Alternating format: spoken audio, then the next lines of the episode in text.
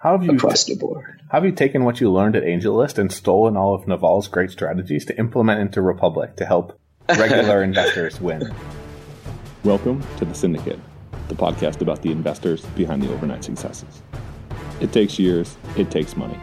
On this show, we interview the top angel investors, venture capitalists, and startups to share what it really takes to succeed with startup investing. I'm your host, Matt Ward, and I'm a serial entrepreneur and angel investor. And I believe startups are the future, and angel investing is the best way to build real, true wealth. To find out more about us and join our syndicate on AngelList, please visit thesyndicate.vc. But now, let's get on with the show.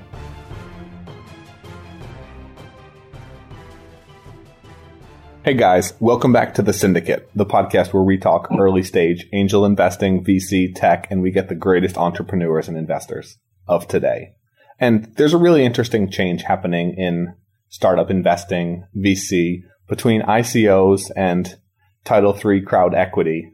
It's a really interesting shift. So today we've got somebody pretty awesome who's played both sides of the table, Ken Nguyen or Kendrick Nguyen on the line. He's the founder of Republic. He worked previously at AngelList, apparently spun out Republic, and is now crushing it helping startups found successful companies. Thanks for coming, Ken.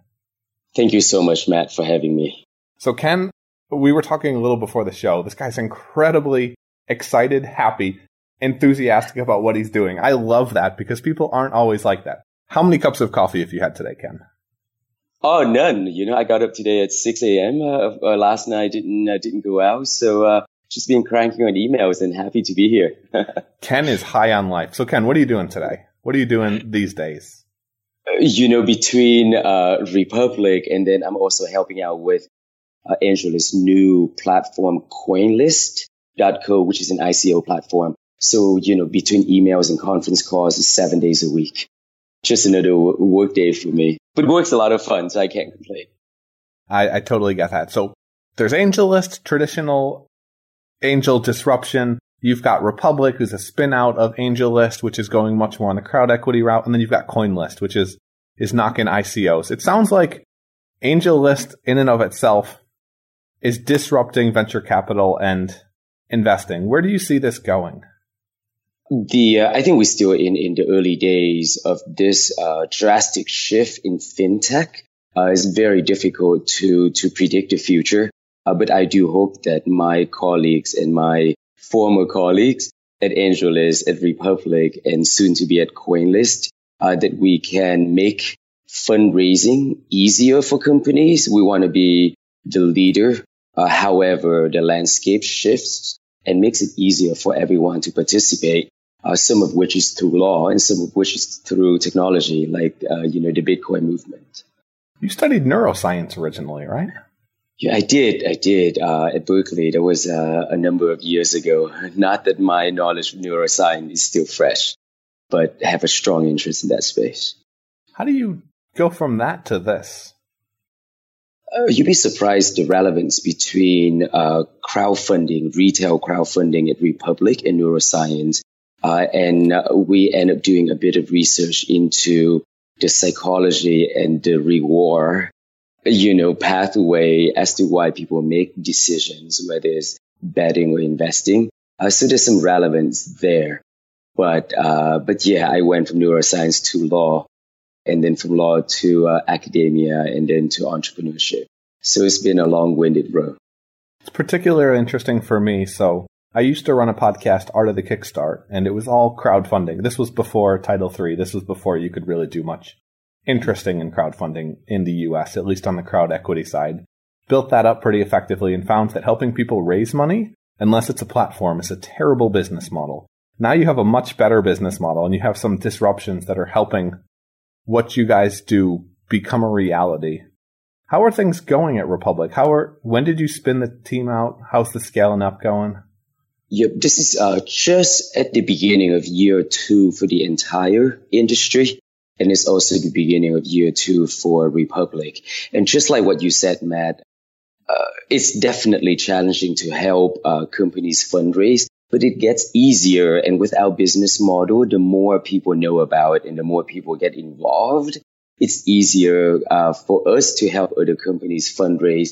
And it's actually a lot of fun for people to read about our company, about our journey, get to know the founders, you know, through our site, republic.co, and make a small investment. I mean, we'll accept like $20 investment through a credit card and soon enough through Bitcoin. So the process is a lot of fun. And I hope that with time, a lot more people will be involved and engaged and be an angel investor. And there's some great startups. So it looks like you guys have a strong consumer focus on Republic.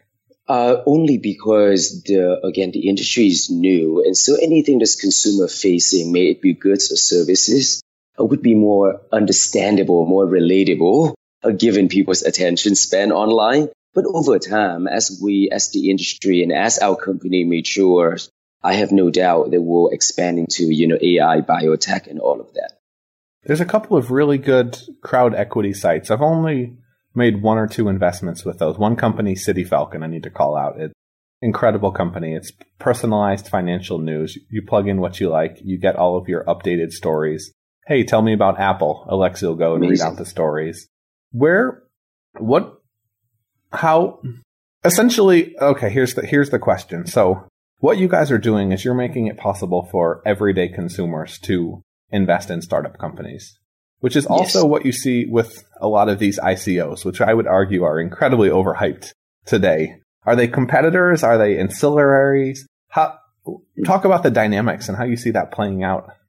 ICO is a much more complicated piece or CoinList operation compared to Republic, because what we do at Republic with equity crowdfunding is very black and white. The law is very specific on what we can or cannot do. In the ICO realm, I would dare say that a large percentage of ICOs done to date are not in compliance with securities law. So the process of building out a compliant ICO platform, a core fundamental of that is that it's not available to unaccredited investor or not available to non-millionaires. Republic itself will offer access to ICO for retail investors. That's going to be rolled out in the coming months or weeks. Interesting. How is that? So how are you guys acting as the legal loophole? Yep. Quite simply in this sense, the offerings for ICOs to be quote unquote legal or compliant with securities law, they have to be deemed securities offering. So most forms of public fundraising or private fundraising, when it comes to securities offerings, are limited to millionaires, right? Accredited investors. Republic or crowdfunding offers one of very few avenues by which retail people can access these private investment opportunities or private securities offering. So it's structuring an offering on Republic that makes sense in parallel or right after an offering on CoinList. And that's where our internal legal expertise really helps us navigate this industry faster or better than people have to rely on outside counsel. Makes sense. It's a very complicated legal loophole game of you're playing all of these different things in different jurisdictions. I want to talk AngelList a little bit. So wasn't your title Growth Hacker or something thereabouts with AngelList? What were you doing there? Everyone, at least back then, when I joined AngelList, I think I was employee number 20. It was a very flat structure.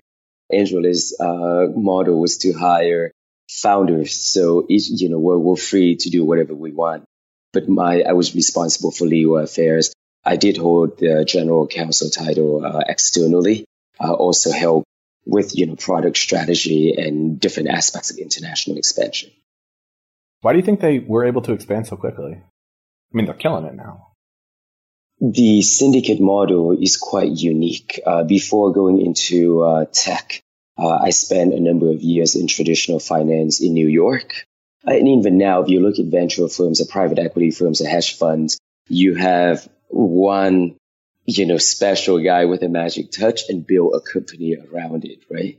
The syndicate model essentially, in my crew description, is somehow aggregate, dozens, a couple dozens of guys and gals with that magic touch in the valley in tech and bring them all on a single platform. So it's quite unique even today, sitting here technology-wise, it's no longer unique, but the business model in terms of execution, I think AngelList still has a unique angle in the market, and that would enable it to, I think, succeed and grow in the long term. It's venture capital without the silly management fees, and you get to have a deal-by-deal basis. So it's a win-win for both players, except for the management fees are helpful at times. Yeah. You have the Naval Ravikant, the Gil Penchina, the Tim Ferriss, all bringing deals to the same pool of investor as opposed to running their, discrete venture capital firms. So I think it's an awesome proposition for investors. Who's the smartest syndicate lead you've met? Oh, you got to pick one. Well, I mean, Naval being the CEO of AngelList, and in many ways, his path has charted my path in tech. So I haven't met anyone more thoughtful in general, but particularly about investing than Naval. But I've also interacted with him the most. So a little selfishly and self-servingly, I would say that Naval is the most thoughtful investors I've met across the board. Have you taken what you learned at AngelList and stolen all of Naval's great strategies to implement into Republic to help regular investors win? It'll be a couple lifetimes before I can steal all of what Naval has. But we borrow a few things from AngelList to Republic, and we didn't borrow a few angles. Being very product heavy in building our team, engineer focus is key. But at the same time, Republic from day one has more of an emphasis on business, and is a less flat of an organization, and that's by intention. Wow. I do think that Republic is a more regulated entity. Our products from day one was clear. AngelList from day one was, venture hack a list, and it took a couple years to mature into the syndicate product. So during the R&D phase, the more flat, the better, in my opinion. But once you have that product and once you need to execute on it, then it's more efficient to have a more structured organization, and you need strength on the business and biz dev in order to execute efficiently and capture the market. There are a couple of really strong crowd equity sites. Is it winner take all, and how do you work with them? The industry is so new. So what AngelList did with the syndicate model was a new concept in an old industry, right? Private fundraising with retail crowdfunding in the US is brand new.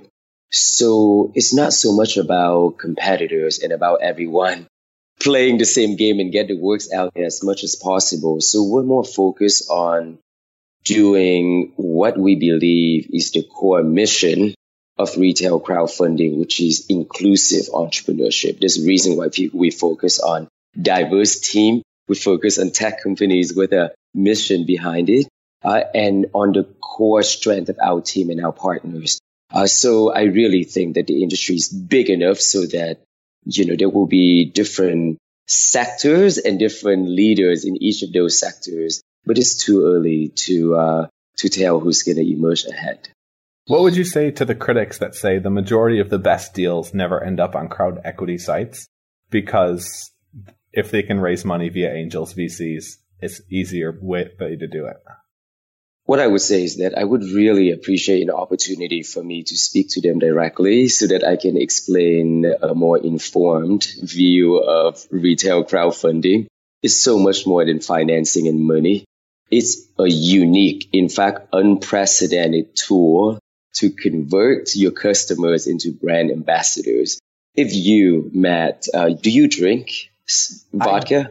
I don't actually. I have made that mistake in the past and have decided not to in the future. How about 2 water brand or sparkling water or whatever it may be?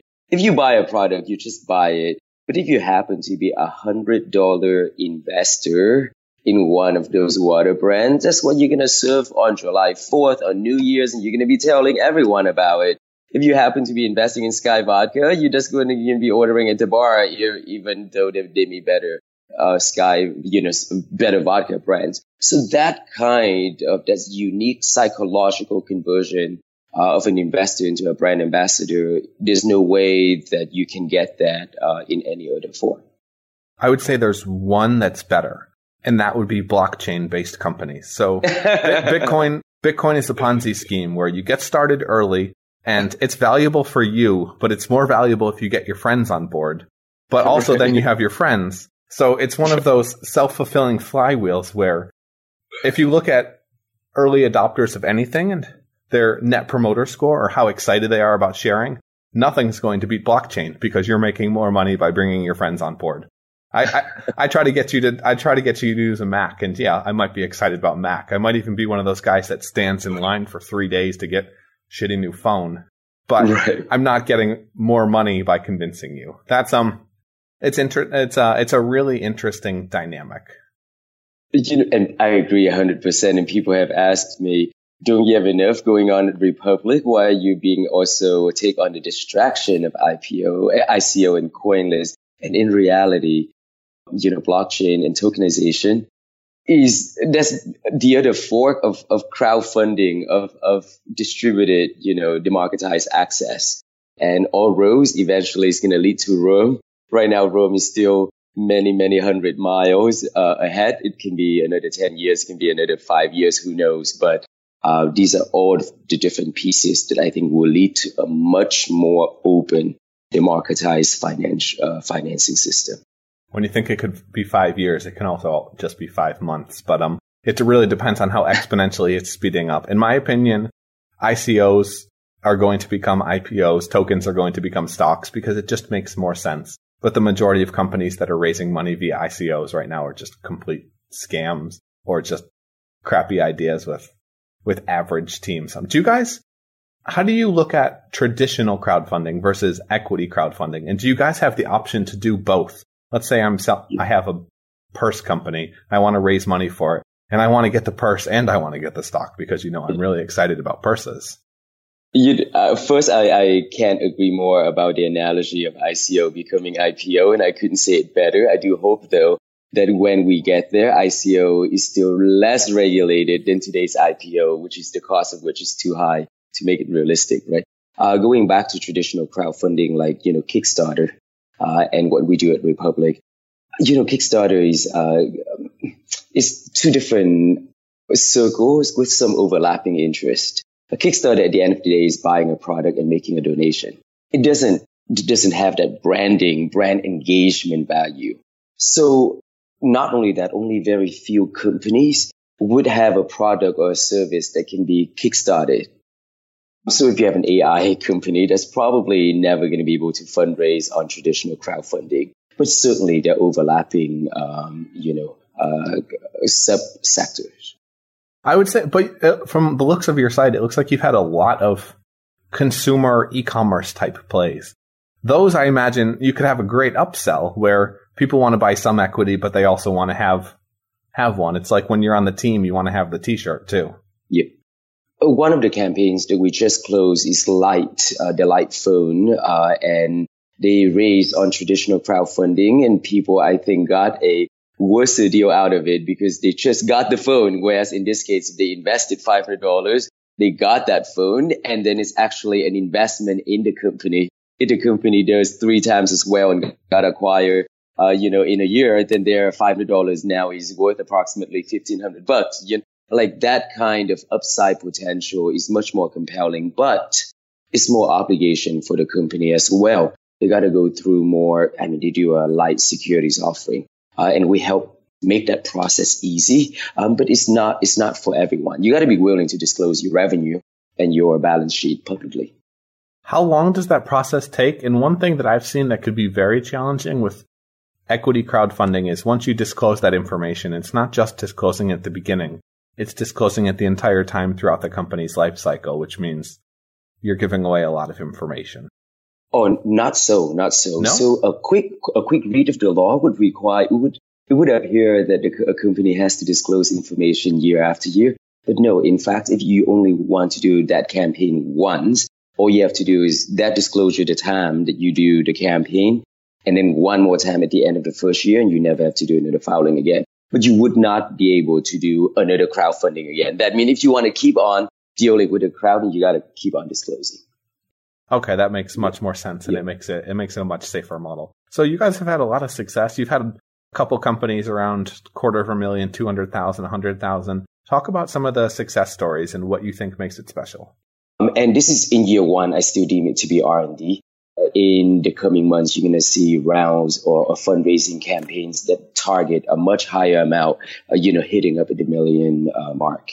But today, aside from the usual lens of investing in an early stage company, at first and foremost, the founders and the founding, team, are they resilient? Do they have domain expertise? Do they really believe in it so much they're like willing to go, the whole 9 yards and get there? But the additional lens that we layer on is, do we think that they have the bandwidth and the mental commitment to execute a crowdfunding campaign? It's more work than private fundraising. And if you do it well, you get twice the value out of it. Money and advertisement. But if you expect that you're going to launch a campaign, sit back and people and money just flow in, that doesn't work anywhere. And you'd be surprised how few, even strong founders, how few of them are mentally ready at any particular moment in time to execute on. I worked with a lot of crowdfunding campaigns in the past, and what worked really well for them was Facebook ads. So the trick being with traditional crowdfunding, the more money that you have coming in as early as possible, the higher you're going to rank, the more you're going to take advantage of that internal audience. And then you're going to have that flywheel effect. How are people promoting their crowd equity campaigns? Is it a similar style? Is it something different? We definitely have seen, ads on social media. The effectiveness of it, from our estimation, is not nearly as high as a traditional crowdfunding campaign. People invest as opposed to buy. We think that the most effective way is that people invest based if they have a guru. Almost like the syndicate lead model at AngelList, and over time we're going to build that out, no doubt. But if there's different network, if someone that they believe, that they trust in, saying that this is a good deal, people are more likely to invest. So the strength of our investor base on Republic, people who come to us and like what we do, add tremendous value to the campaign, I think more so than just the organic Kickstarter investor base, the typical Kickstarter campaign. And then we also identify potential investor groups that may be interested in a particular deal and help the companies on our side reach out to them. So those approaches have been more effective than social media advertisement. Talk me through the process of setting up a crowd equity campaign with Republic. It can be as quick as 7 days. Anyone who sends us a pitch deck, we're going to feed it through our due diligence process and give back some feedback, assuming that it's a deal that meets all relevant lenses and that we think that the founders have the right expectation. Then we set them up. The process is very productized. I would say 95% automated. Reminders to go out, setting up with Form C. We partner with iDisclose. That's the Form C facilitator. We have an accountant outside to refer you to at low cost to help convert your financials to GAAP. We have securities attorney also at very low cost to help review your Form C. And then we have template of the deal page to give you access to, and we'll track the percentage of completion and remind you of things that you need to do. We then also provide issuers with guidance on how to execute a campaign once the campaign is launched. And then on our end, prepare announcement and materials to the investor base. So it can be as quick as like 4 or 5 days, and some people take 3 or 4 weeks to get everything done. And then traditional campaigns are running 3 months, 6 months, a month? We generally recommend not less than 30 days, 45 days, but rarely more than 60 days is ultimately their decision.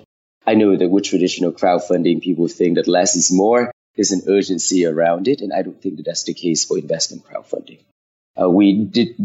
Psychologically, it's just a different investor user pool. So there's similarities, but there are many things that are not translatable.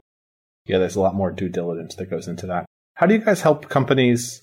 Do you help companies follow on investing? So you have great connections with AngelList. I imagine you know lots of syndicates. I imagine you've got good connections in New York. You've got good connections in Silicon Valley. How are you guys funneling the companies that come through? You probably haven't done this to date, but what's your game plan in terms of not just building out the best possible platform for them to raise money on, but then also building out that best possible, we're going to help you guys make it happen after you raise money with us so that our investors make tons of money and you guys make tons of money and we just dominate type deal? I think it boils down to why we do what we do. And I think I, myself and the rest of our team, we could easily make more money, higher comp in any number of companies or industry. We do this because we, each of us, have like a strong personal interest and we have a lot of fun out of like helping and dealing with entrepreneurs. So out of that desire, we view all of the companies that fundraise on Republic to be like long-term partners. So beyond just venture ecosystem, if they need anything from engineering, design help, just like a second person to run something through, the team has been available. And that's why they've been some of our biggest evangelists. But to answer your question, because I came from AngelList and know the ecosystem, I would think fairly well that it's just information that if I can make a helpful introduction, I would. And so whether it's to help with a follow-on round, whether if they need like advice and bridge financing, and I give my frank assessment, we're always there to help. And I think that's one of the biggest differentiator between Republic and some of the other platforms out there. So I hope that we have been, and I have no doubt that we will continue to be helpful to the startup that have raised our site. Ken, you're probably the happiest person I've ever met. What's your deal? What is your thing? What do you do for fun? This is going to be a depressing answer for some, but I consider that to be lucky. You know, now with Republic, and I couldn't even say that when I was at AngelList, but certainly now with Republic, personal life and professional life have completely merged. In that the vast majority of my friends, like close friends, happen to be business partners in some capacity. And so this is, you know, on a Saturday morning and talking to you, Matt, and technically it's work, but it's actually kind of like not, you know, I wouldn't be any happier going for a run down Hudson River. So I'm like all in on this mission. I'm just like grateful to be alive at this moment in time, to be positioned in a way that I can be involved in fintech and leverage my prior, you know, work and personal experience and move the needle forward. And the process is fun. It's not about outcomes. So, I can't complain and hope it stays this way. Happiest hustler you'll ever meet. I want to jump to the lightning round. How's that sound, Ken? Sounds great. So you've done a bit of angel investing on your own. What's the first deal you did?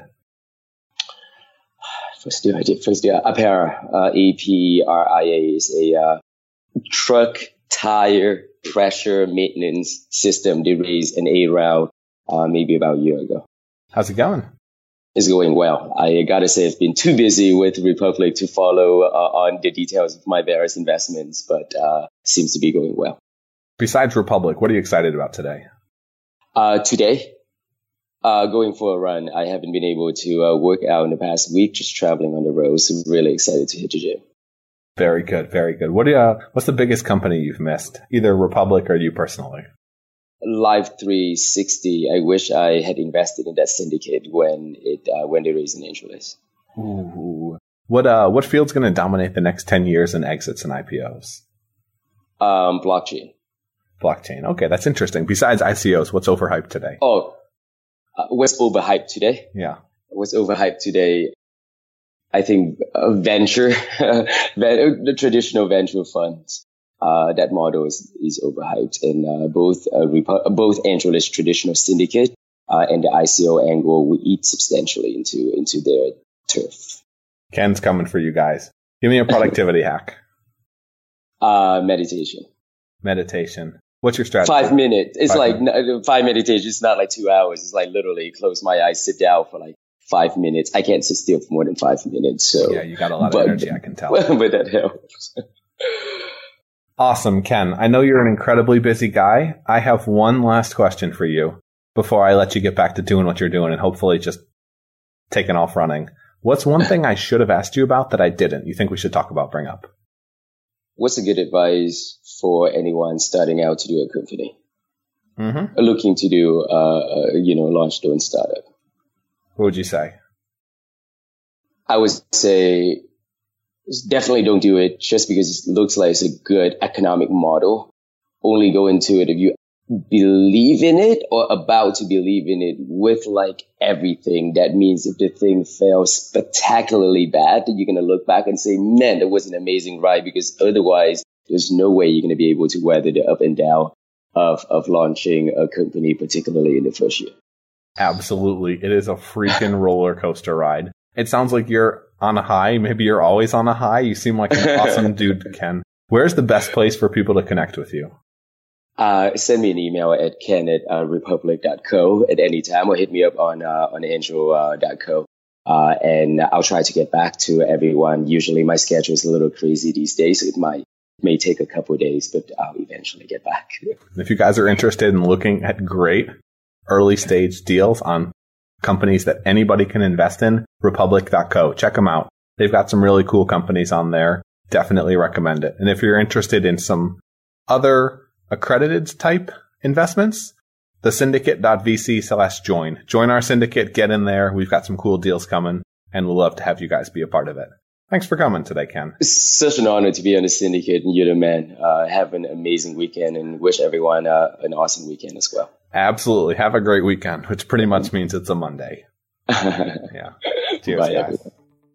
Thanks for listening to The Syndicate, the podcast where angel investors and VCs go off the cuff and discuss the ins and outs of the venture ecosystem.